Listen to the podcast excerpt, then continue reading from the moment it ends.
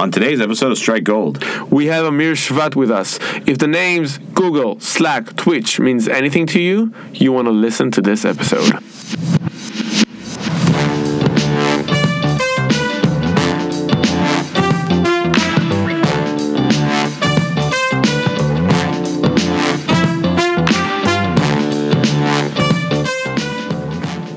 Listening to Strike Gold with Jonathan Kahn and Roy Pavarchik, and today we have a special guest, Amir Shevat. You said Thank you for having Yeah, me. I said it good, right? Yeah. You started good. You Listen, he taught me. Like it wasn't you, Roy. It was all him. He was like he, what you guys didn't hear was a coaching meeting. Yeah, it was a coaching meeting. I did this for 20 minutes, and then it came out pretty good. I was scared though. Like, Basically, our our 100th uh, episode would be a compilation Of me saying every name in the. That's good. That's actually pretty funny. Uh, so thank you all for joining us, and thank you Amir for joining us. Thank you for having me. You guys don't fully understand yet how amazing this is, but I'm gonna let Amir introduce himself a little, and then you'll you'll understand why this is crazy amazing. All right, Amir, please. Go, Amir's that's the- the build up. No. Yeah, seriously, it's, Yeah. I'm I'm excited. Roy and I don't usually come on Sundays to do podcasts, but Right. this is it for This- you. We'll do yeah. it. So first of all, we're st- well, uh, like we'll we'll hype it up for Okay. you. Oh my Like, god. Okay, yeah, go hype. I know. So first of all, we're happy because you're here with us physically. Usually, you Yep. live in Palo Alto, right? Yep. So In you're here for like a for like a. I, I For want to say a vac- yeah, I was on vacation, but but I saw you gave like four, five, Yeah, six. four. Yeah, four presentations and uh, a couple of podcasts and uh, a few lectures. Uh, Yeah, so- But this is your favorite podcast. It is. Yeah. It Okay. is. Okay. Good. That's Just to make sure. yeah. Yeah. Okay. clear. Uh, yeah. he, he didn't want to include us with with the rest because Yeah. some podcasts, There's some podcasts, and, then there's one. this. Oh my god. Uh, so your vacation was basically the average person uh, busy two weeks. yes. and it's it's a vacation compared to my actual day job. Right. So, just just before we go into what you do now, because you've built up to this to this uh, what you do now. I, I, I don't want to say something like uh, everything you've done so far built you up to this, but it's like, but you. It kind of makes it feel like it's the end when someone says that, right? I know. I just feel like I'm Sounds quoting. Yeah, the, I feel. I feel like I'm quoting the Avenger, the Avengers till today, uh, trailer here. No, but but some of your last roles were pretty fantastic, both in Oh. like Thank you. I've What- been fortunate. Yeah. you've been fortunate and you've been doing an amazing job at them. So it's a combination. Like like you were fortunate, but you were also uh, you kind of got what you deserve in a good way. You know what I mean? Thank you. That's what I, how I see it. At least. Yeah. Oh, that's so, nice. You got what you deserve in a nice way. Yeah. I never heard it used in that way, but Right, it sounded because I great. got what you That deserve was- you got what you bad, deserve in a nice way. so should I, with all this build up, should I start? Uh, so, because Yeah. we, we've, I think we've met the first time uh, through Google Campus, maybe. Yep. Yep. So that was a f- five, six years. It was seven years ago. Seven years ago. Seven years Oh ago. So I, I worked in a few startups, worked in a few uh, companies here in Israel. I'm an engineer by trades. Uh, worked at Comverse, uh, built two startups, uh, crashed one of them, uh, sold the other, um, and then joined uh, Microsoft, working with uh, startups and enterprises to connect them into uh, the .NET world and bring them on the web. Um, and then went to for two years in New Zealand. My wife decided that we need to live on the other side of the world.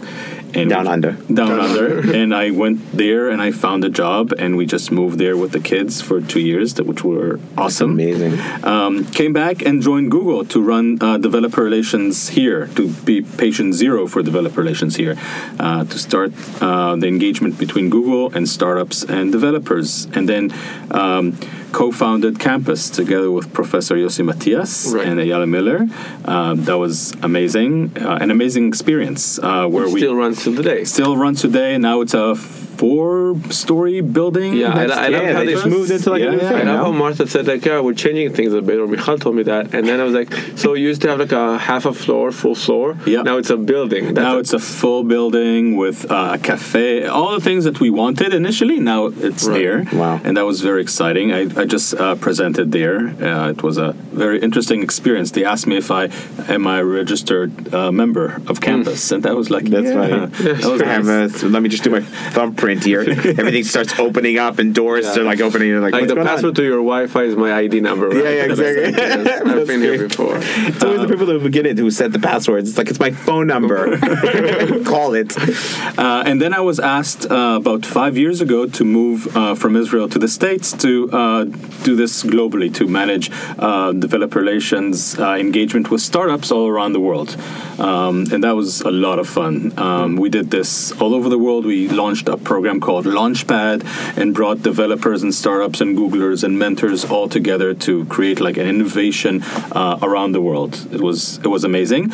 And then uh, an ex Googler uh, called April Underwood, who's now the CPO of. Um, of Slack uh, pinged me and said, "Hey, we're we're launching a platform in a couple of months. Why don't you join us and build developer relations for Slack?" and I was like, "Oh, wow, that sounds awesome! It's a small startup. It was 120 people at the time." Um, Yes, I'll do that, and I moved to uh, to Slack, and that was uh, we started with a thousand developers. Uh, when I left, we had two hundred and fifty thousand developers with active tokens, um, and Slack when I left was about fifteen hundred people. So like ten x uh, Damn. in in two months in two years. Um, and then, last but not least, uh, um, a year ago, um, Twitch um, reached out to me and asked me to um, build their developer products um, and to integrate games into Twitch. Um, I don't know how many of your users know Twitch or have seen Twitch, I but think most of them have seen it. I don't think Yeah. that they. I, thi- I think I think use a lot of people, maybe especially in Israel, maybe maybe it's an age group and we're getting old. Let's be honest. Uh, Yeah, so, so like we don't age group, fully but it's understand also- Twitch. I think It's also we're talking mostly to marketers who are probably looking at Twitch as like, okay, here's a group of people if I ever wanted to advertise on or like Right. keyword. I, these are the people. If you're interested in Twitch, you're interested in what I'm doing. yeah. But Yeah. um, I don't think that they necessarily. I don't think marketers use it. I, I feel like I feel that most of us, and we had a conversation about this. Is like, I think most people, or most, I want to say older people, maybe I don't know if it's an age thing or not. Uh, It is an age thing in the sense of like, could you right now imagine making money, having a career as a gamer? no, Could but- you imagine going to a be- but competition and winning but to millions of wait, dollars But to be like Dota honest, 2? to be honest, I was never a gamer, even when I was like younger. I can No tell you that I just presented to uh, to Shmonim Matayim, to the army Yeah. unit, uh, 25 year olds. All of them, 100% of them, were using uh, Twitch. Twitch Oh, on really? a daily I- I basis. I think that if you're a gamer, it doesn't matter what age you are into Twitch these days. Um, so for me, I, I think I was. that the, the concept of a gamer has changed so much. Because like a gamer for me was like oh you played games. You were So, into okay. games. Like people would be like oh did you play this game? And you'd be like oh yeah I did. I got uh, Diablo 2 or whatever. And I now gamer is like yeah no, it's the best game ever. I know, but the but the idea is that like now it's a it's a bigger thing. When you talk about Dota 2 by the way this is one of the things I told Wix that they should market on and they didn't really like listen to me. I was like listen there's a competition for this game called Dota 2 they had they raised I think on one of the first one the game gave a certain amount of millions to get the whole competition up and running and then the actual gamers raised I think like 8 million dollars for the winning prizes kind of thing Right. so five little kids who played video games together and on the stage went home with a million dollars apiece or like something like that as a prize, which is insane. To think that you can turn to your parents now and go, "Listen, mom, dad, I don't need school. I play video games." So, like, so we have actually hundreds of thousands of those people. Yeah. So, Yeah. So, so what I think was interesting, and I think we can start talking about Twitch a little bit from that, uh, is that when when we sat down and talked before, I was like, I don't know, like who would I told you this, and I think a lot of people, I want to say my age or not gamers, basically said like, why would somebody pay to see somebody else plays a video game? And then you said uh, some a very simple thing to me, and you changed my entire world. It's very simple. I, when I was a kid, I used to wake up at four in the morning to see NBA. I used to like go to my friend because it was Israel time. Yeah, and yeah. you, it, it's now that I'm in California, I understand that it's the actual nor, normal people time. As a kid, I was sure that people play NBA Yeah, at four in the morning. they don't because sleep. That's what They- they, they do. do yeah. so I used to wake up, and it, it hit me that my, our audience at Twitch have the same experience of like I'm seeing something together with other people. I have Right. a, I have this community experience, and if people used to watch a lot of sports, now they watch esports, and if they used to uh, play basketball, now they l- look at CS:GO and tournaments that they have on Overwatch League. So this is the type of uh, experience that our audience uh, It's is a, it's a having. Kind of rebranding the idea of gaming to professional gaming, which is like uh, basically sports. It's like the same idea. It's sports and like- it's community. It's all about community. So Right. these people who are uh, passionate about their game are broadcasting their game live and creating a community experience. The key here is that because it's live and you have chat, you have this engagement with the audience that is unparalleled and very, very unique. And Right. um, people, when they tell me that they love Twitch, they love Twitch, they love their streamer, and they love the game. So there's a lot of emotions that are um, Right. connected into the experience. Right, and and and and, and going on with like the st- the. The sport thing it is like, like you would watch a game when we were younger. We thought like uh, football, soccer. Yeah. that's like a game. Exactly. But that was like a legitimate game to watch. And now I think gaming. I think it was it's an audience that was kind of overlooked for too long as being uh, marked as kids or hobbyists or teens or whatever. and now it's everyone. Right. Once Drake uh, tweeted about this this year, and once Ninja became like a thing that not only gamers but also everyone knows.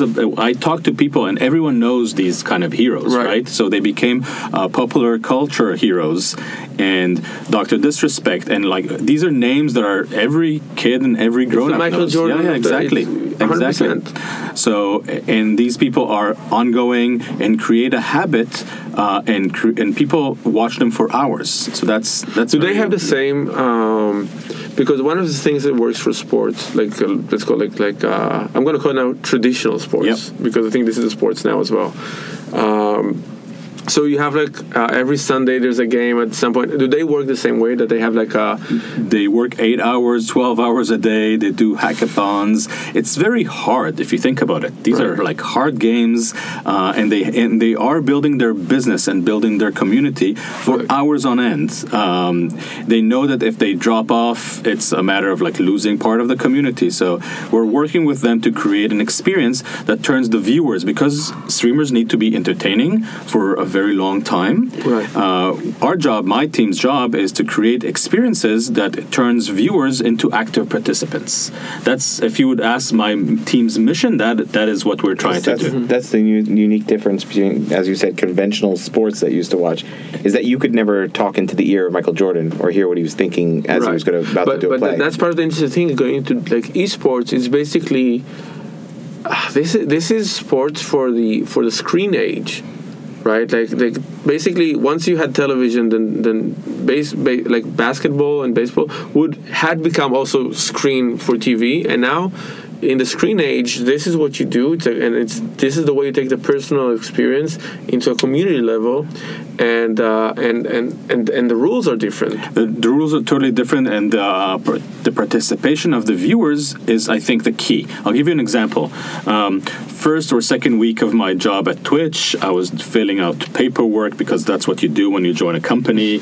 And behind me, I hear uh, there's a room, and I hear whoa, wow, and people are like screaming, and I'm like, oh, I'm getting major FOMO here. I'm missing out on a Right. big thing.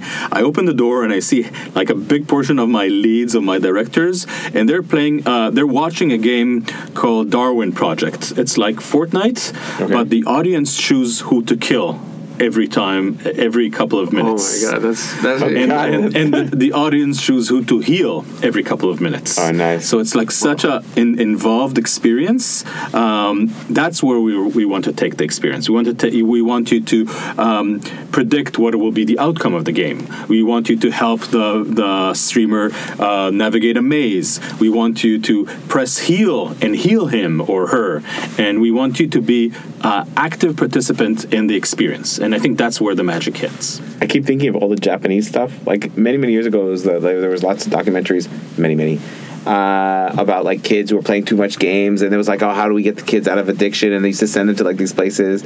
And then you think about all the anime shows that are like this, that are basically pushing the envelope on gaming, and they're saying like uh, there was a big one on Netflix. It was called Sword Art Online.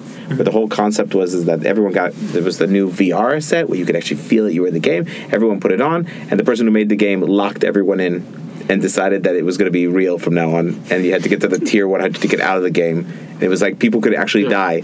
It was like this. You're taking it to the next level. You're just saying, how can I push gaming to the next spot? And now you're giving people the option to be God. Where they get to give you the health or not. You fall in the puddle, you don't fall in the puddle. You get, you know. Yeah, but they thing. don't actually push physically anybody. Yeah, no, they get to, they get to go. You can take off the VR set. Take it off. you It. can- No, no, no. Of course you can take the VR stuff. That's just for now. I don't know, but um, And from no, a but it's pretty marketing cool. perspective, it's also very cool because it creates local heroes and Right. influencers, right?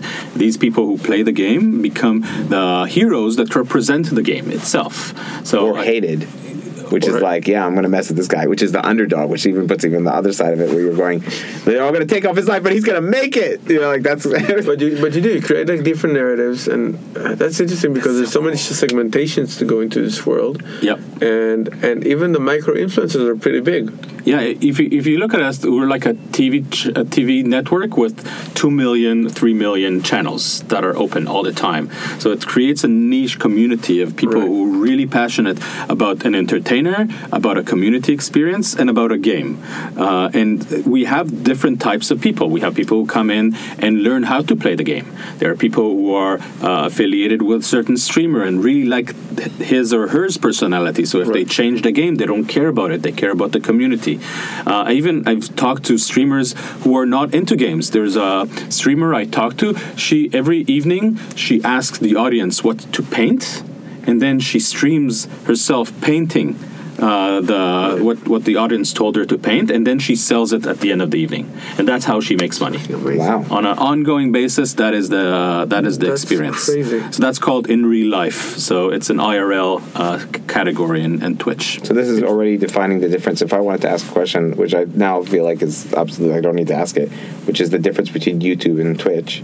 Is the is that now you've kind of taken it a couple steps further than just watching. You're participating. You're involved, and there there's a communication aspect to it. I also, I also feel, feel that there's a huge.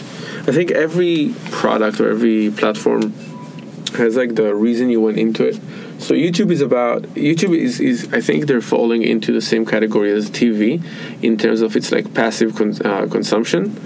So um, like YouTube is the evolution not of the television. YouTube is I think is the evolution of like the VHS and the DVD, which is like content on demand. VOD is not is the same thing.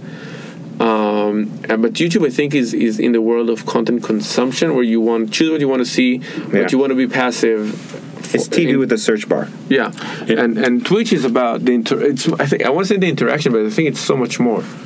Like it is so much It more. is interaction and it's community experience and it's your moment in fame. I can give you an example. Uh, we have a developer um, that builds uh, an application on Twitch called Sound Alerts, and it lets viewers play a two-second sound inside the stream. So you can say like it, you you pay for you put a uh, you you pay for something and then you say hey I'm putting uh, this amount of bits it's a virtual good that we uh, give viewers to play a horn or to clap inside the stream as a sound that everybody listens to. Oh. So it's like look left or good job or something like that. You can play that as a as a viewer. People spend the equivalent of a hundred dollars for a two seconds play inside the stream. So the engagement Just and giving them a voice, monetization, huh? just giving them a voice Yeah. inside the TV. I remember the first time my kid subscribed to a streamer. And when you subscribe, the streamer gets a notification, and he goes and says, "Thank you, Johnny, for uh, for your uh, subscription." And my kid is like, "Whoa!" Like he I was on noticed. TV. Yeah. yeah. that is the magical Like moment. when you get shout outs on on Yeah. uh, like- like live when Yeah. people like start the live they go hey Susie thanks for being on the live again this, this," and you're like Exactly. oh, this is my name Yeah, it's, it's exactly. like you're being recognized. I, I, actually, before we, how do you see this changing? I mean, it's obviously already changed. How gamer, not gamers, but uh, how game companies are approaching marketing because for them that's like a heaven. That's like huge. Yeah. So So PUBG uh, did a, a, a fantastic talk in the last GDC in the Game Developer Conference in San Francisco, talking how they engineered their game to be fun to play and fun to watch, and how they engaged the local heroes, the streamers, to to gain distribution for the ga- for their games. So for them, one of the biggest distribution channels because I think even computer store, like when we were younger, Used to get discs, right? You used to get discs. no, but you would go into your computer. Like, first of all, there was a computer store, which was not Apple, not Samsung, yeah, which yeah. is a computer store. And you go, there was like tons of computers, different things, Yeah. and there were games everywhere. On the And, wall. uh, yeah, on the wall. And you could have cho- like, chosen one or noticed one, and now it's a whole different thing. Now it's a whole different thing. Now I think people come and learn about different games. When I talk to streamers, the most common question they get is what what is this game and how, where can I get it? Right. So the, the distribution and understanding and love and branding that you get towards the game comes from the streamer itself. They're the local heroes that you that you connect to. Right. So, so they're like the main, almost the biggest vendor you have, also. Like, Yeah, they're they're they're the biggest engagement. They're the biggest um, channel that you can create. So if one of our top streamers really like your game, they're going to play it for a long time. And if it's Right. fun to play and fun to watch, you're going to gain a lot of. So, so when a uh, company does their like um, marketing strategy, they say like we're gonna reach X amount of either based on number of Twitchers or Twitchers. That's what you call it, like when you like creators. creators. Okay. Um, uh, we're gonna like we're gonna reach X amount of creators, or we're gonna target creators who have X amount of subscribers, and that's like a big part probably right now from their uh, from their marketing strategy, and probably costs a lot of money. Yeah, from a product perspective, they need to make sure that the game is not only fun to play, Mm-hmm. but also fun to watch. I would recommend bringing streamers, even in the design stage, to try out, and a lot of the of the game companies do that. really and and then they do their strategy for go to market that involves influencers. Right. Uh, we actually have a product that lets them uh, put bounties on their Mm-hmm. games and get streamers excited about uh, playing the game for a certain duration for for a bounty. Is there a way for a gaming company these days to actually gain traction, not through Twitch? I'm sure you can spend a lot of money in other ways. Like on media. And, and traditional media. And I'm, I'm not saying this is the only way, but this is definitely the way go moving forward. This is the steroid way. It's like the fast one I'm, to I'm, get I'm it out thinking. there. I, I, I think one of the big games that I saw launching. Like again, I'm not a big gamer, so so it might be that my focus of interest just to get crossed better with this and other I feel like you should have played Fortnite with me just for research. I you know I never played Fortnite yet. I know, but I got I got really sick of hearing my kids' friends say, "But then my cousins are going to play with us, but they said you're a noob, so they won't play with you." And I was like, "Noob? My son's not a noob." Just to give you some context on how big this is, in the six in the first six months of this year, uh, Fortnite has been watched 17,000 years of viewing. wow. That's two hours for every man, woman, and child in Europe.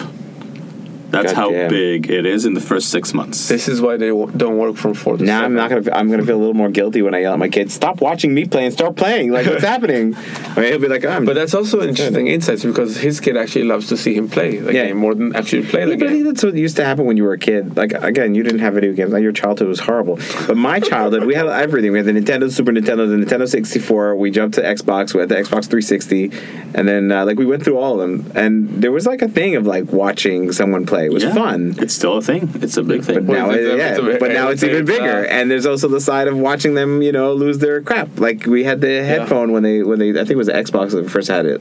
Like you could be on the on the I just didn't tune it. in. We had those games. We had the Nintendo. I just I was You were like, I'm gonna go I was a learn the, boring the kid. sound of music. Like, what? shut up. Like, I was a boring kid. The parents were mean. I'm going to compose a symphony instead. No, I was just uh, I was just a boring kid. I'm gonna Like, that's- start my own marketing company. like, go back to kindergarten. Um, so uh, ah, this is so amazing. Like Twitch is for me is, is so hard to crack just because I'm not from the world. But so ah wait, going back to the story. So I saw the launch of uh, Spider-Man, the PS4 version. the new, the new one, the one that's like going crazy now. That Yeah. people say it's one of the best games of the year. Yeah, so I was wondering because like I saw a lot of media around this game, though, and I didn't. I personally don't see a lot of media around most games. Again, maybe it's because like I like the Mar- love the Marvel comics and all that, so I was exposed to this more. But uh, I felt like this was like a huge media thing, and then going into the game. While I can imagine actually like most co- gaming company would actually want to focus on getting high subscribe to streamers uh, getting the game first and hyping it through. So usually they do both. Okay. They do both because uh, gaming is becoming a popular cultural thing, and everybody's playing that. Um, you do your media acquisition, you get, and we have media acquisition as Right. well. But the, I think the key with the influencers, with the creators, is that you give them the beta access. You get feedback because they're going to be the top gamers as well, Right. and you get access to uh, beta programs and exposing audiences even before you actually launch the game. Right. So there's uh, there you can you can always uh, count on creators to drive more love towards your game. And do you are streamers loyal to mostly? Do you see that they're loyal to games, or if you look at a streamer, would you be playing the same game until you get to a mastery level? They're loyal to their community. That's from my experience. Right. Talking to the to those who I um, interviewed, they're loyal for their community. So they'll play a game that their communities care to watch. Uh, we also built some mechanisms to let games do direct marketing inside Twitch to uh, audiences.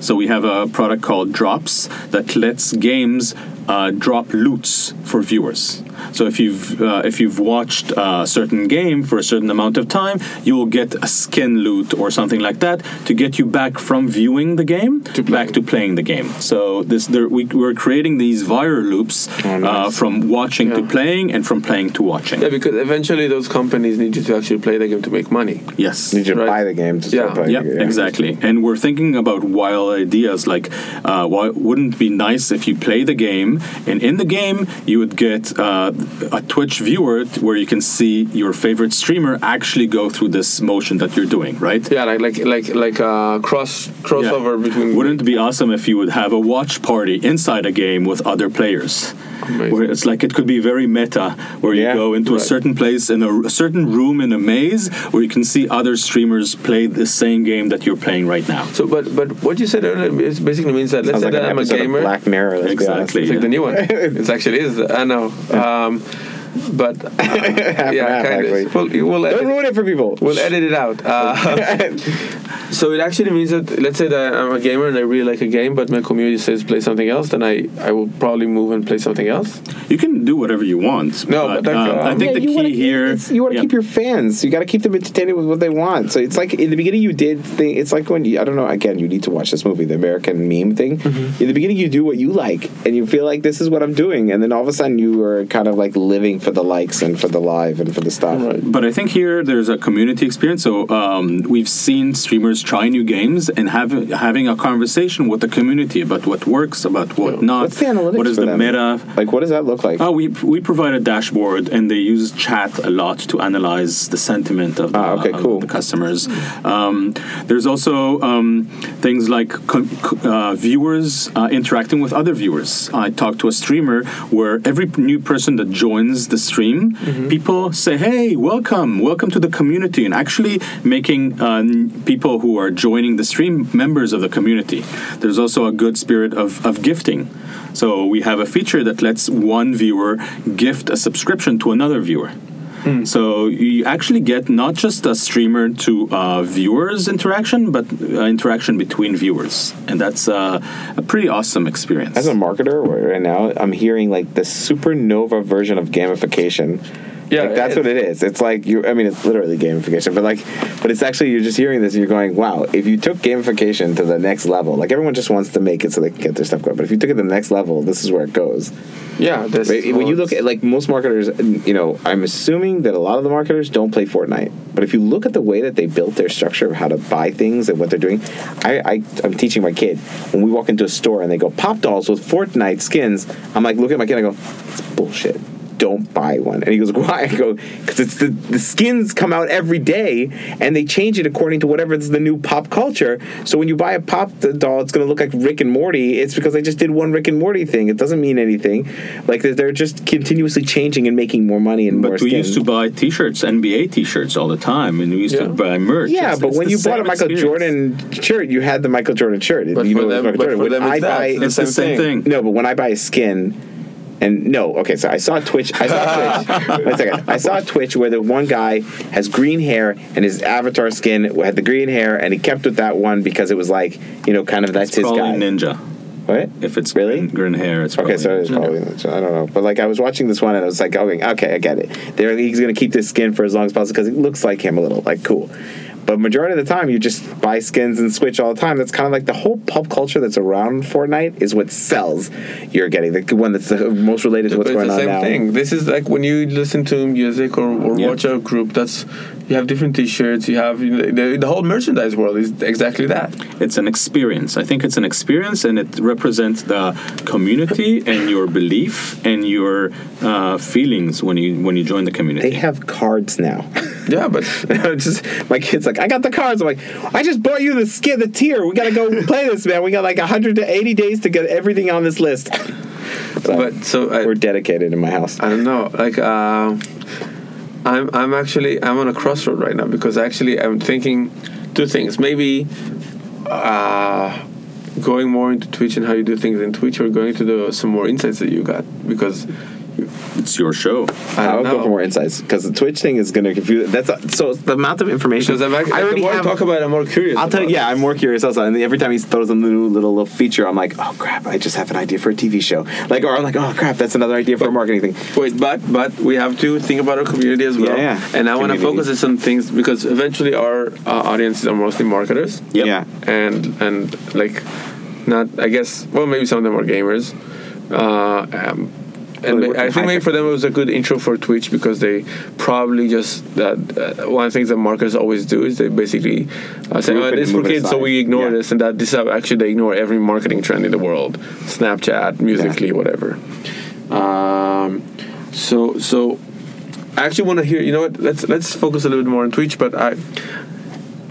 So right now, what you're doing is you're building like the, the, the features for developers, right? So they can. So your developers are the game developers. Yes, game developers and streamers. There's companies here in the in Israel like StreamElements that Right. build tools for streamers. That's also another type of uh, customers. Right. And people like the developer I talked about, Sound Alerts, that create like unique experiences on Twitch. That's another type of So uh, you uh, like today, or you come up with ideas to like how do you about the extra elements you want to add?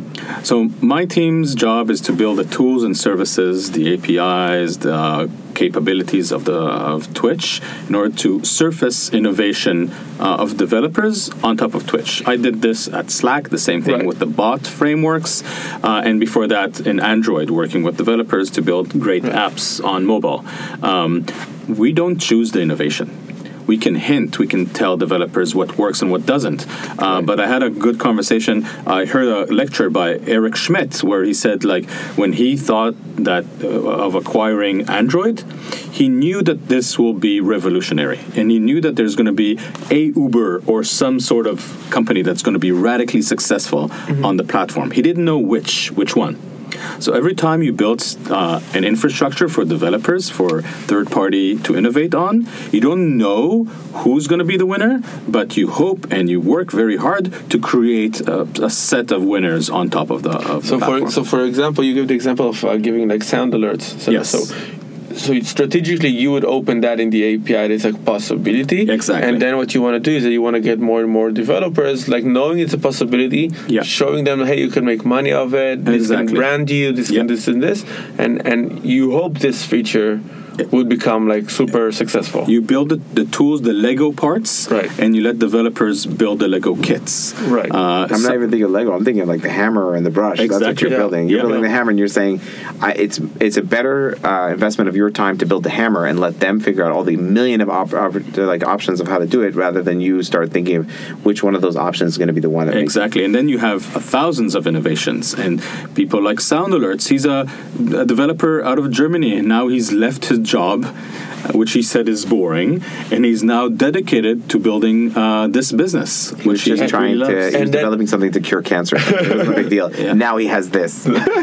uh, and so so basically this person he develops the sound um, like the sounds Yep. and then he goes and he remarkets it to game to streamers, and we help them a lot. to, And to streamers to streamers, and he makes a lot of money out of that. So Right. in, the, in the last um event, that uh, TwitchCon event, we we announced that he was on track to making a million dollars a year amazing just from that. So how, how do you market to streamers like how do they what's the process for them So if you look at it, it's a B2B to C model.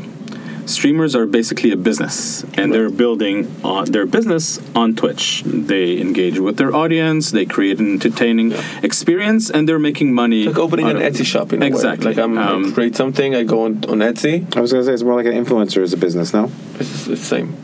I- no, I would Etsy say it's shop a- is more of like uh, I'm selling products. I would say it's more of a creation experience. They're Right. creating a, a TV show that is engaging and getting people to subscribe. My kids want us to cancel our Netflix account and break it break it down into giving them the money to invest in their favorite streamers. That's the type of that's the competition, right? At, at our household. Um, so that's that's the type of experiences that we want to build. How old are your kids? Uh, Eleven and fourteen. They're probably the kids who beat me in Fortnite. Yeah, probably. Yeah, Jonathan basically came here thinking he's gonna find somebody to play Fortnite. Yeah, that's what I wanted. I never have anyone to do the double and like the the uh, missions that have a friend. and, and and then we so coming back to marketing to streamers now there are businesses. Uh, if you think of a b2b2c model you need to give those businesses the tools and services they need to engage Right. with their customers. So sound alerts is an example. Uh, another example would be a schedule. You talked about when is a streamer on or not. So there's uh, solutions by StreamElements a company here that lets streamers set when they're uh, when they're going to stream and that sends a notification to their audience hey your favorite streamer is about to come online very soon so uh, what are the tools and services that we can give those businesses in order to get money fame and love Right. more viewers more engaged monetizing better Right. So um, so you have the something and and you he has to market through your platform or he can market on his website. They go on Twitter. They go on any any platform that they like, Okay. uh, and we give them the, the tools to do that uh, in order to bring more audience and to engage with them on Twitch. So you as a creator, you go to the website, you buy this capability. You through your store. It's like a They, they don't buy the capability; they use it, and it's a, uh three. It's it's it's tied to the uh, alignment that we talked about. Um, but when somebody plays a song, uh, like the sound alerts, the streamer get paid, the developer gets paid, and we get paid as Twitch. So they install all these tools, and these tools help with the monetization and engagement of their viewers. okay. So wait, let's let's you said the alignment thing, uh, which uh, which Yeah, we know which what it means. like- yeah, but yeah, everybody but so let's talk a little bit, little bit about this. Uh, and I think we're going to do a little bit of everything. Like, Okay. we're super curious. Oh my about god, it. Yeah. this is. I hope this is not like too complex of a session for you guys. No, no, for me. But what, what I'm worried about in a way that this became like we don't know anything about Twitch, and this is basically how to use Twitch instead of like a marketing talk. Because Yeah. because I'm asking things and I'm like I'm obviously don't know. I'm going to show you how to stream after this session. Oh, okay. Okay. We're playing a game. I'm just kidding. Um, so then it's Fortnite setup. So I think the premise of what we wanted to talk about is um, when I came here, I created a pre- uh, this time around. I created a presentation Mm-hmm. around like best practices from um, from Google, from Amazon, from Slack, from Microsoft about um, what are the best practices that these very successful companies do that every startup could use. Um, and we talked about one of the things is alignment, Mm-hmm. Right. which is a very foreign uh, word in Hebrew because is, Israelis, at least from my experience, it's a very um, zero sum game uh, culture, Mm-hmm. whether I win and the other person loses or the, or the other way around. Right. Uh, when I joined Google uh, and I did the negotiation course uh, at Google in the Mountain View, I failed the first time. I came to all the negotiations wanting to win. I will win this negotiation. I will make them lose, and I will make them win. And that's not the end. They're gonna cry, and They're going to cry. and I'm going to be standing and, And dancing. dancing, yeah. Exactly. So, but that's not the way you actually build a, a solid business in the states. Mm-hmm. Uh, my kids are now educated to build uh, relationships and to uh, engage with people in a win-win-win uh, scenario. So it's all around the world alignment, and it's uh, it's a hard word to grasp uh, if you're Israeli. And the key here is that we're all tuned in into this world word called WIIFM. That's the radio that we have in our brain. What's in it for me? okay. right? So everything that we do is driven whether we buy something or love something or hate something. It's all about what's in it for me. How Right. how can I work with this and what's in it for me and for the people I love. Right. And as a marketeer and as a product person as and as any person uh, in your relationship, you need to think about what's in it for the other person so I can create a win-win-win situation. Right. I see a lot of startups coming into the states, a lot of Israeli startups, and say, "Hey, you really need to buy a license from our software because we're awesome and this is all our capabilities." Who cares? Right. the way other companies go about it, uh, more Silicon Valley companies, they come and say, hey, we understand that you have these three pains. Our solution could actually solve these pains for you, and here's how we can help you. So they're building the product offering towards the with WIIFM, the what's in it for me, for their customers. And that's super, super important. Right. I think that's a key for success for products. Uh, we call it customer obsession in Google and, and Amazon, um, and it's the key for doing proper marketing. So, would you align it with saying uh, when you do copywriting, a lot of the time when you marketing messages, you say like, don't talk about features, talk about benefits. Yeah. So this is kind of it, but product wise, like Product-wise. sales wise, like company wise. It could be product wise, it could be partnership wise, it could be working with your employees. Uh, the example that I give in uh, in my presentation is about how Google saved money by convincing their employees to save on flights. So what they did is an interesting trick. They give you a quota. They say, okay, you're you're in Tel Aviv and you want to fly to uh, Paris. You get five hundred dollars. That five hundred dollars is uh, that's your quota for the flight, and it's between business and premium. Now, for every dollar that you save, let's say you find a flight for $300, we'll take half of the saving that you took and take it for your next allowance. So now you can save on your you on your European flights in order to get a, a business flight across the Atlantic. right. So now all the Googlers, smart, intelligent, and very ambitious Googlers, want to fly across the Atlantic doing business, so they find the cheapest flights inside Europe. And now the company is saving shitloads of money by just aligning their incentives, which is to save money, with the Googlers' incentive, which is to fly across the Atlantic business. But um, yeah, because I guess most people don't do the cross Atlantic too much. yeah, exactly. So like, so like you get like the company has this in the reserve, and and they always get half of the earnings, right? mean- so th- th- there's always an upside for the company. And as a Googler, I worked very hard to find the cheapest flights in order for me to get the right uh, the right amount of uh, credits for my next uh, U.S. flight. ah, that's very interesting. And um, do you so? I want I want to try and take it back to like the marketing perspective. Yep. you gave this example from Twitch that basically saying, uh, like, if they develop and sell, you all get paid.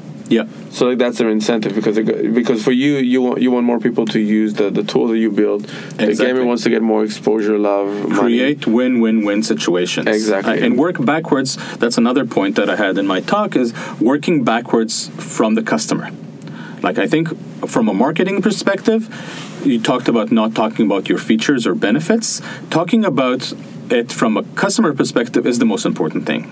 We have a product process called PRFAQ Okay. in Amazon. They're all catchy. They're It's all super catchy. Uh, PRFAQ is you write the PR of the product, and then you write the frequently asked questions that your customers are going to have. And that's how you pitch a product inside Amazon. So the first thing you do, you write a page, and the first thing you do is write the TechCrunch article for that product. Interesting. It, this As- will change your life. Exactly. Yeah. This, uh, so you write Well- it as if like so today Twitch announces X product. The, this product will give you ta ta ta ta tam and will help you ta ta ta ta tam. So you actually write the what's in it for me for the customer as if you were a reporter a reporter excited about the product. So you immediately connect to the obsession of the customer from the product. Right now you have you have like all these questions like am I giving enough information? Exactly. Is it sounds exciting? Really Exactly. exciting or So next, after the PR section, you write all the FAQs, and there's like internal FAQs and external FAQs and even rude FAQs. Hey, this product is awesome, but are you killing that product? No, we're not. It's going to integrate together. So you write all the frequently asked questions that you think your customers are going to have, and then you answer them. And only then do you write the spec. How do you do it in terms of process? Because I feel like if you sit down, let's say you're the product manager for this or the project manager for this, you're going to sit down and write your own PR FAQ. FAQ, yes. Um, isn't it possible, or even likely, that in a way your brain kind of tweaks your writings and FAQs towards what's easy for you to answer, Is it like a process of review? Yeah, yeah. Okay. So it's very there's a lot of mechanisms to make sure that this is uh, appropriate. So when I look when I when my team pitches a product to me, Hmm. the first thing they do if it's a big project, they write the PR FAQ and we review that. Okay. I read the This is PR actually before you even develop the product. Exa- before you even Yeah, write yeah, this. this is no, the no. pitch. No, no, I, I know, but I just I had to remind Because this is myself. what's that's what's so cool. Because a lot of the times, first of all, if you're not willing to write it all, then the idea wasn't important enough to you, and then you're not going to be passionate about the project. That's the first thing that kind of the barrier, right? and you find your own. then you go in your and you do the thing and you turn around and now you're explaining it. Not only that, are you explaining it, but the person who's going to read it has the opportunity to go, "This excites me. This doesn't excite me." Right? Exactly. And then the next part is the questions, which is, which is all the questions you should be asking as a manager to be like, "Oh, what about this? Is this going to happen? What about this?" They already have the answers prepared for you before they come to the meeting. It makes everything a lot more efficient and fast. Yep. And then, Amazing. and Yeah. their job is to foresee all the hard questions: the internal Yeah. FAQs, the external FAQ, the rude FAQs, Mm-hmm. all the, the type of questions. And once you read those, and it's, it's, it shouldn't be uh, the length of the Bible. It's at most six pages. That's the, if you want to read about it. It's the Most. Oh my it's- god! It's the person who writes the six pages as a manager. I'd be like, asshole. Couldn't write it in a paragraph. Couldn't lock this down in like one page. Is there an audiobook version of Yeah, this? can you- can you I, I can tell you that most of my time is spent on reading these PR FAQs and mm-hmm. making decisions about whether this is the right thing to do or not the right thing to do. Yeah, but at least it's a very well educated decision. Yes. Right at that Yeah. Yeah, and that's that's the I think that's the key. The key is that if you clearly articulate the value of the customer and work backwards from the value of the customer, then your marketing is on tune and Yeah, your right. product is on tune, and everybody is aligned into the customer value rather than the product. So the person Just who does wondering, this, like, what, does a marketer get to see this page at one point? E- Everybody. So, like, the key is that uh, you need to get green lit from uh, an executive, but I bring all of my team to read the PRFAQ. Oh, okay. So, I'll bring the marketing team and I'll bring the support team, and all of them will add more questions that needs to be answered. Awesome. so you make this into a holistic experience to begin with, so like it's right, not in terms of product wise, but like company wise, or Yeah, I want my marketing to be there at the product creation phase in order to give feedback. Because um, what what worries me about uh, product uh, marketing and design, by the way, is that usually product managers bring those uh, very late in the game. Right. You bring you bring this piece of delightful software that you've written, and you say, "Hey, marketeers, please ship it," and they say. Oh, it's either good or it's crap. Yeah, we can't And we market can't this." market this. Nobody wants this, but then it's too late. Then I already spent Right. so much amount of time and effort. If you bring design and product and engineering and all of these stakeholders way ahead in the in the ideation stage, you save a lot of time uh, So, about having the right process. I think something is very interesting because we get to talk quite a lot about growth hacking, and we had Michal here uh, from Monday. So when we talk about the growth process or what growth hacking is, a lot of the time the main idea is you break down silos in your company. Uh, because like everybody's kind of understanding now that if a product sucks, it's not gonna fly Yeah. like I I, I, rem- I remember when I s- I want to say when I started probably like even more before like in terms of like timeline in the world. So you, as a marketer you would get a product and the marketing team would always like ah it's a shitty product but what can you do? And they would kind of Yeah. shrug and then they have to kind of like put tons of money and spin around like a crappy product Yeah, they don't believe it in any way at that Yeah, there was a no, wall. yeah, no, no, no. Yeah. Like, like, like this, it was a what? It's like product, sales, marketing, whatever. Like they don't talk to each other. Yep. Like product come and says, "Hey, you pitch this to someone." Like I, I Yeah, build this. Sell I this think for it's me, cool. and then you make it, and then you turn to the sales and say, "We made it pretty. Sell it." Yeah, You know, like and and and nowadays with the, the idea is you break down the silos and you understand everything has to come together. So That's my favorite for Mon- thing. so It's changing. So for changing. Monday they were having this growth team when you have like a like a design and this and this. They will all sit down into a product, and it's basically a lot similar to what you're saying now Yep. because because basically if it doesn't work together, then then uh, the machine is not is not oiled and Yep. something is going to slow it down. Yeah, and the key, uh, another aspect is like who owns it. Right. If- the problem is that if you have these silos, product is, is designing on like what, what are we build, and then they ship it out, they throw it across the wall They to don't care. marketing, and Yeah. they say, okay, now it's That's your problem. I don't know if you read the Hitchhiker Guide to the Galaxy, but there's like a notion of like SEP field, someone else's problem field. Yeah. So you throw it on the other side of the someone else's problem field, and you make it marketing's problem. I think that that's horrible. Um, at Amazon, they try to solve it by having like a single-threaded owner. This is a single person whose job it is to envision the idea, make sure that the idea is uh, built correctly, marketed correctly, and then measure. And he's and he or she is accountable for the entire process. So we you have talk a about developers now being more involved with the process. Yeah, it, it, it, it also loops me back into uh, uh, Yoav's process, which is basically Yoav from Yotpo when he was here was talking about how they redesigned the website, and he said like every time somebody came in with an opinion or what we should do, he said like no problem, would you sign the accountability with me? Yes. And so like when once he said like uh, like would you be accountable? Like, oh, do whatever you no, want, no, man. yeah, you know, I'm not so sure it's just anymore. it's just an opinion. Do, do whatever you want. So this is the same thing. Exactly. So um, I, I, I'm a strong believer in a single-threaded owner and having teams that are working together, accountable for everything. Right. Like- so h- how how does this process work? Let's say you you own the project, and now you have marketing and you have developers. Uh, so they're all in. You start developing the product. How does the feedback loop go? Loop goes. How does uh, because like sometimes you like what they do, sometimes you don't. Yeah, that's. How- I'm alright. I'm also there. Like my question is a little different, but it was like I was about to ask like. If Now, now a developer's supposed to be expected to know what's good marketing and what's not good marketing. no, It's but no, but what he's supposed to get feedback it? from the marketer saying like, listen, this is uh, like this is interesting, this is not interesting. Like we talk to the market, the market says A, B, and C. So you're focusing on different things. They would actually really love to get this versus that. Yeah. So I can give you an example of what we really worked at Google and at Slack, and it's that's called the design sprint. So what you do when you envision a product, the first thing you do is you bring customers in. And you analyze you, the entire. So you bring the entire team. You bring the marketeer, and you bring the QA, and you bring engineering and product, and all of them, and you bring uh, business stakeholders to a, a lengthy uh, workshop. And the first thing you do is you bring customers in to hear about the pain or the need. And then you, you tell the customer, thank you, goodbye, and now you start brainstorming. You analyze the need, everybody is involved, everybody's bought in, and then you start prototyping and you bring a designer and an engineer to do some simple prototyping. And the entire team votes on the on the prototype that they like. So it's a lot of like you create eight solutions and and people vote on them and choose the right uh, the the right the one they think that they assume is the Right. right solution. And at the end of this process, you bring the customers back. That's the magic.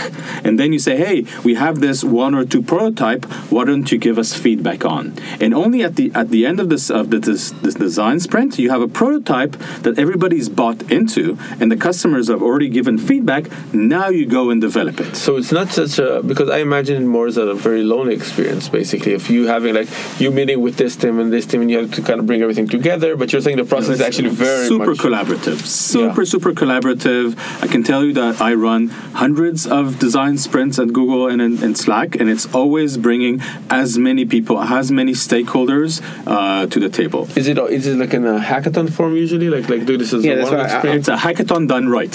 Okay. It's a hackathon with a direction. It's a hackathon with the actual customers. yeah, well, the, problem- result, not pizza. Yeah, Yeah. exactly. The pizza delivery system. Um, Every I- hackathon makes one of those. I can give you a, a concrete example. At Google, I created a website uh, for how does Google help uh, entrepreneurs, and uh, w- the performance was not good. The conversion and the funnel was all broken up. But I designed it, and I thought I was an awesome designer. So I said, "Yeah, and why people suck? They don't, they don't understand." My... So we actually did a design sprint. We brought an audience in of um, founders and we, you give them a piece of paper and you say, hey, you're a founder, you landed on this site, and you need to understand what is the value that Google has for founders. And then you sit on your on your hands and you need to shut up and you ask them to vocalize their thoughts. And the most common thing they said they said in that session is I'm confused. And I was like, my heart was broken. Yeah. And like, and the marketeer is like looking at me saying, "You see, you see why this sucks. You see why Yeah, this sucks." Slaps you in the face. so it gives like like I understand. I don't understand this tagline. Slaps you in the face. Exactly. Like a- and then we did a brainstorm, and we actually like spent two days redesigning the the, the website, and everybody's collaborating, uh, collaborating. And then we brought a, a set of a new founder, uh, new founders to look at the new design, and their most common word was "I get it." Right. And that's the magic. The magic is not like being hubris and saying, hey, I know what's good for the masses. The magic Right. is like with this collaborative, highly expensive, bringing a lot of people early on, spending a lot of thought process, you actually get things right initially so rather than spending a lot Yeah, of. one, one second. Just I just need to ask this because like I, I just want to understand because yes, this sounds great. That's Google. That's Slack. These are massive, massive companies. When I'm going back now to any of the smaller startups that I'm working with, how, how do how do you pitch this to them as the concept that's going to work when when you know they're coming up with features really fast? They just want to keep moving. And the process you're saying sounds like a big process, a long process. It might be the right process, but isn't there something that's being lost in the concept of how fast you can get things done? I don't think so. I think the, the cost of building the wrong thing is much more expensive than uh, planning ahead. I think the Okay. key is that you can you can launch a lot of shitty products in a very uh, fast velocity, Yeah. or you can launch a little bit less of velocity but the right products. So And wait, but is that okay? So I'm, this is really, really fundamental for me because I hate this. People tell me this all the time because I'm a perfectionist in my brain, so it stops me from doing a lot of stuff. I want to make sure that everything's right and everything's going to work before I actually start doing it, and that there's a real plan. But here, there's the mentality here in Israel a lot about media and the world moves so fast, such a fast pace. Let's just get things out as fast as possible, and then we will learn from every mistake and keep moving forward. So I think you should learn from every mistake, but you should. The, the key Try of not just to make mistakes. Exactly, like doing the right experiment. Like I I would say, like I'm all for experiments, but if I had a mechanism of choosing the right experiments, which are more likely to be successful, then that's an awesome outcome. Yeah. And uh, design sprint could take a single day. Uh, by the way, Google Ventures, that's how they run uh, with their own portfolio. So it's a very common practice, and for every startup in the Silicon Valley to run design sprint and bring Right. customers. I think what I don't know if Powtoon does that or not, but like it's very rare for PMs to actually engage and see how people are interacting with their product in Right. real life. And that's a very enlightening experience. Marketeers have uh, the feeling of what works and what doesn't, but actually seeing the customers look at the product and say, "Hey, I don't know what what what I need to do now." Right. Seeing the confused face, that's the key uh, moment where the PM understands, "Oh shit, I'm not building the right product." Using Okay. your product is not your customer using your product. When when we use Slack inside Slack, we use it in a fundamentally different ways. So when, Okay. when we went to the to our customers and they used Slack outside, we were shocked about how they use Slack. No, I agree with you too. There's another thing that happens here where I don't think there's a lot of, uh, and Roy, correct me because you also work with a lot of different companies that I haven't worked with, but there's not a lot of people who do who bring in users. No, so I, I think to actually test so. these What you things. said before Exactly. about moving really faster, I think there's a distinguishing between being fast and efficient, because uh, I'll give you I'll give an example we had today. Uh, so we're opening like a new it's a new project we're working on. We have a new designer. She's on board. So we gave her like a brief. She went on. She did it. Uh, we actually discussed it. that The design cycle was too long because we had took a lot of time to give it feedback and we basically gave her feedback and she was about to go and work on it so what we did instead this time was saying like okay let's stop for a moment let's talk about the feedback and then she can give you in like 24 hours like really better design. Not another guesswork of like what she would have designed or what do we want to do. It, like she got actual feedback she gave like a few like we mocked up a few things and it's obvious that the next iteration will be much faster and much more accurate. So there, I, I get what you're saying. A lot of israeli companies is they, they have this uh, you have to ha- yeah this method of you, you hit the, ra- the ground running. Yeah. which is get something up fast. Instead of saying wait so it's not going to be up tomorrow it's going to be up next week it's going to be more accurate. And what usually happens is that they start with a basic level of something that they're doing really wrong and they're not really iterating on this anymore Yep. they're just like they're just basically evolving a mistake that they've made Yep. and they're going to wait for six months we're going to get till we get funded whatever until we uh, relook at the f- basic really big mistake we've done because we've urged you to do this in a day versus doing it right And um, the outcome, if you look at the goals, the outcome is longer and poor and, and less Right. performance. also in terms of by the way team motivation Yeah. because like the person who owns the project it was who he was he wanted to bring his expertise now he didn't bring in his expertise he was basically just rushed into doing whatever was already kind of pre-decided by the ceo usually Yeah. because he had a vision he's not a designer but he had a design vision he's not a product person but he has a product vision and instead of just like doing it because the sprint can actually also happen even in a day you can get so much more done. Like you have a day everybody's on it you see the feedback you talk you describe. The next day everybody's are all- aligned and yeah. they know what to do and they're bought in. Yeah, which like, is yeah, forty percent more advanced than you were when you just said when you were just with your team saying let's build this, because like you're already much more accurate. And when you when you go to the marketeer and you say hey this is what we built they're already bought in Yeah, they're already, Yeah. they already the know they're theirs. excited and so a question that I have, I know we don't have a lot a lot more time because I know you're you have a hard stop. Uh, um, and I think for me this like two things. One, I want to weigh in on what you said about you seeing how people use your product. One of the first things we do when we go into a new project with a company, the bigger, by the way, the more we do it, is that we even use. There's a free platform called uh, this user testing. I think it's called usertesting.com, and they have this free version which is like peak p e k dot usertesting.com, which we basically put in your landing page or whatever, and they send it randomly to someone. So one of the first things we started doing before we actually go into the project is that we make our customers sit and watch five sessions of those because when you tap in, especially as an agency, which is a whole different conversation, and so they already sure that what they've did was perfect. Yeah. They brought you in because they have to. We already know this. We know every answer.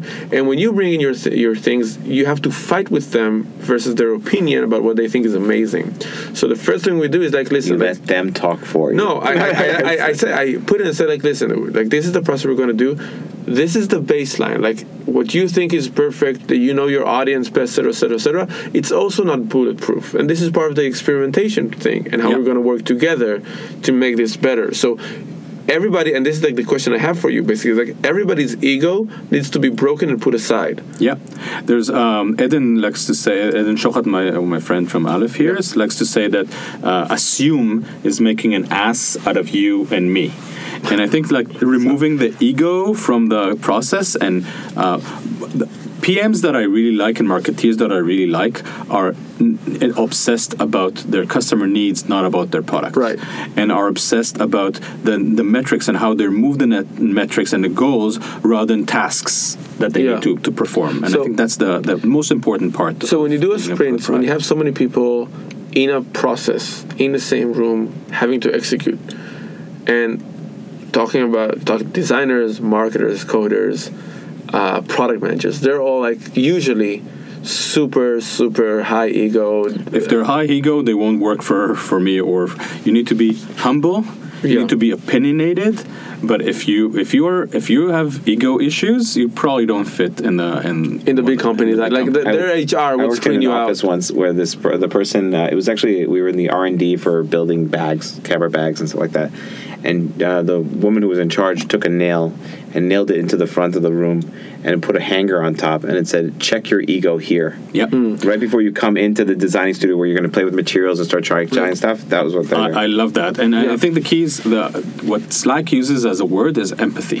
Mm-hmm. You need to be very empathetic with your customer, and you need to remove the things that you think about yourself. But I'm talking internally. Yeah, both internally. Yeah. Like if I see one of my teams uh, acting with an ego in mind, I I give them my, the piece of my mind. The key Right. is here. Like none of us are important if we don't solve the problem for the customer. Right. Right. Zero ego. Amazing. I know. I know. We like we have right. Nick, We have to. yeah, we have stop to in a few minutes. because it's a busy man. Yeah, but Sorry. I, I want to know. like, there's so much I want to ask. Um, Jonathan, you take the last question, so I don't have like the. Oh, I don't. so- so I, I'm, I'm already. I have so many things buzzing in my head right now. I have no idea. I'm, I'm all over the place. I have like a million Because- ideas I need to write down right now, and I don't want to make noises on the mic. So, I, I want to, I kind of want to step more into like the marketing to this, Yeah. like developer world and the community because, uh, because everything you did eventually goes into marketing, it's into a community of developers that are usually around a product. Yeah. So usually when you come in, it's already around. Like Slack has had a following. Yep. for example, and you were just like tapping into that following and kind of educating or form or like formulating the conversation or the relationship.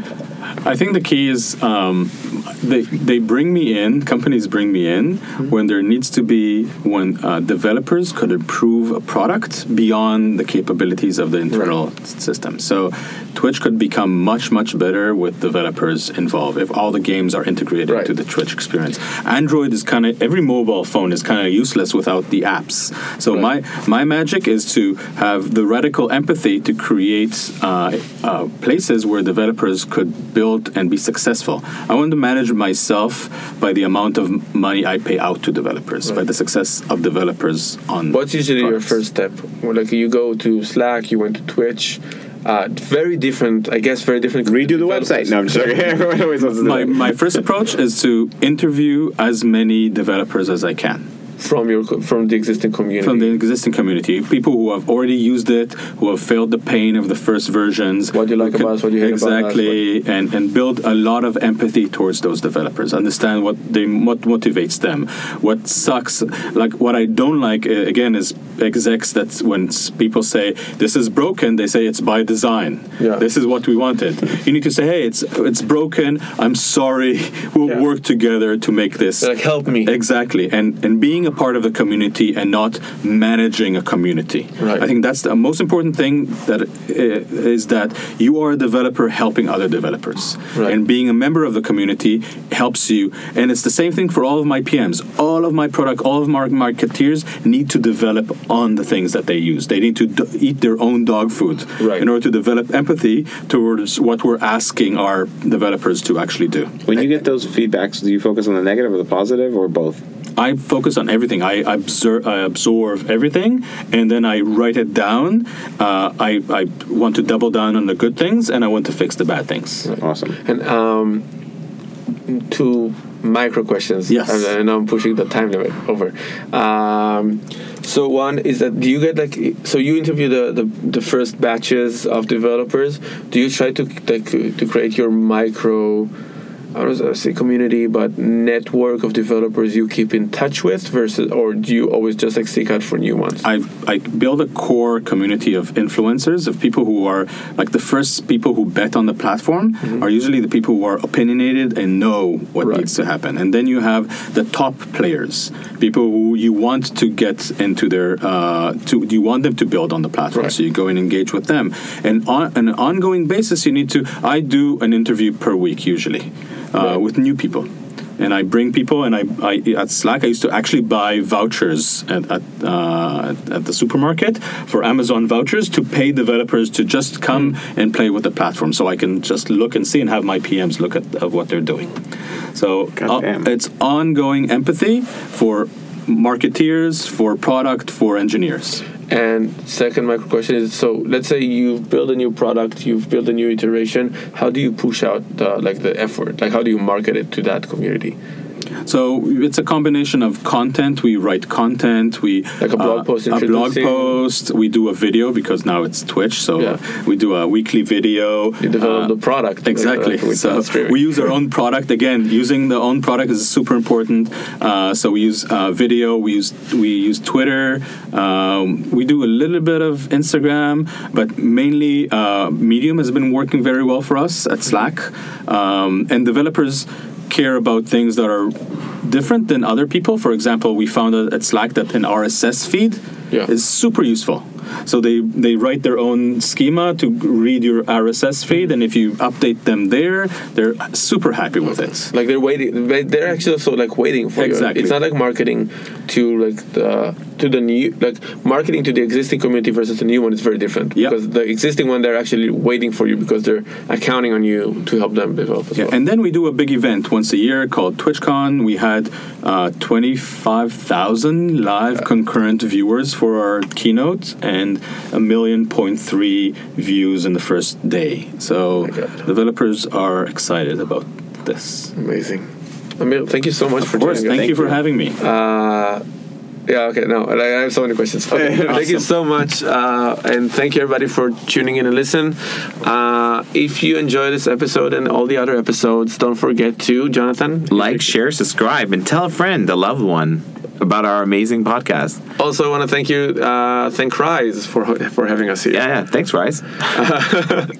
Um, and uh, yeah, and you want to mention that uh, So, so you should okay. You should be in the lookout because we're gonna announce uh, in a special show or a five minutes bit, whatever, uh, the giveaway of giveaways. What it is? Well, you have to follow the Yeah. podcast to learn what it is uh, because we have some amazing things for you.